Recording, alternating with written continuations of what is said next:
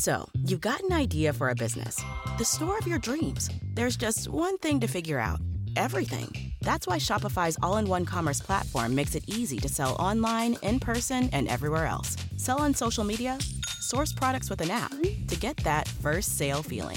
It's the only solution that gives you everything you need to sell everywhere you want. So when you're ready to bring your idea to life, power it up with Shopify. Sign up for a $1 per month trial period at shopify.com slash listen.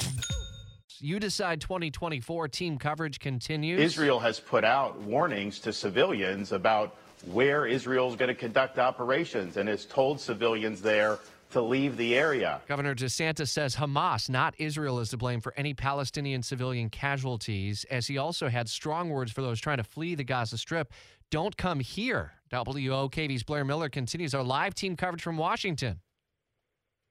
Yeah, and Rich, this is an interesting development to watch. At a weekend campaign event in Iowa, DeSantis said the U.S. should not accept refugees from Gaza because while they're not all Hamas, quote, they are all anti Semitic, adding, none of them believe in Israel's right to exist.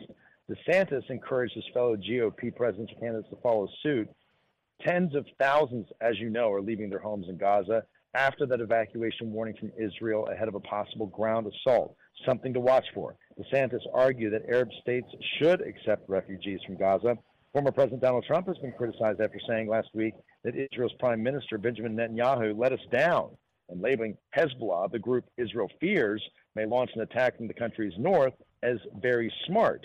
Trump has since said he stands with Israel and Netanyahu. So it's interesting to see how this kind of unfolds on the campaign trail, Rich. Blair Governor DeSantis also helping to get Americans out of Israel. What actions have been taken so far? Yeah, so the governor says there are many Americans who had no help trying to get out of Israel, so Florida stepped up to help. He's partnering with a nonprofit group called Dynamo to fly several planes back here to the U.S. The first plane load of Americans coming from Israel arrived in Tampa last night with more than 270 people on board. Many of the passengers were families with young children, and the governor and his wife were there to greet them. Governor DeSantis says he expected more flights to arrive in the coming days, so that is certainly having an impact. Yeah, and indeed, this is how it sounded just before the arrival last night. There was a devoid of leadership, so we stepped up and led. Uh, we're happy to be able to deliver this, so we're getting ready to welcome them back to the United States of America. As the governor had signed that executive order late last week, it enables the Florida Division of Emergency Management to bring Floridians home and transport supplies out to Israel. WOKV's Blair Miller, part of our team coverage of You Decide 2024, every weekday morning here on Jacksonville's Morning News. Blair, thanks. Tax day is coming. Oh, no.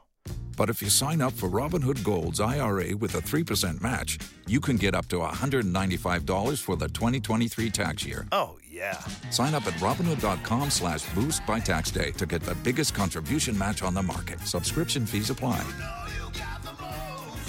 Investing involves risk. 3% match requires gold for one year from first match. Must keep IRA for five years. Robinhood Financial LLC member SIPC.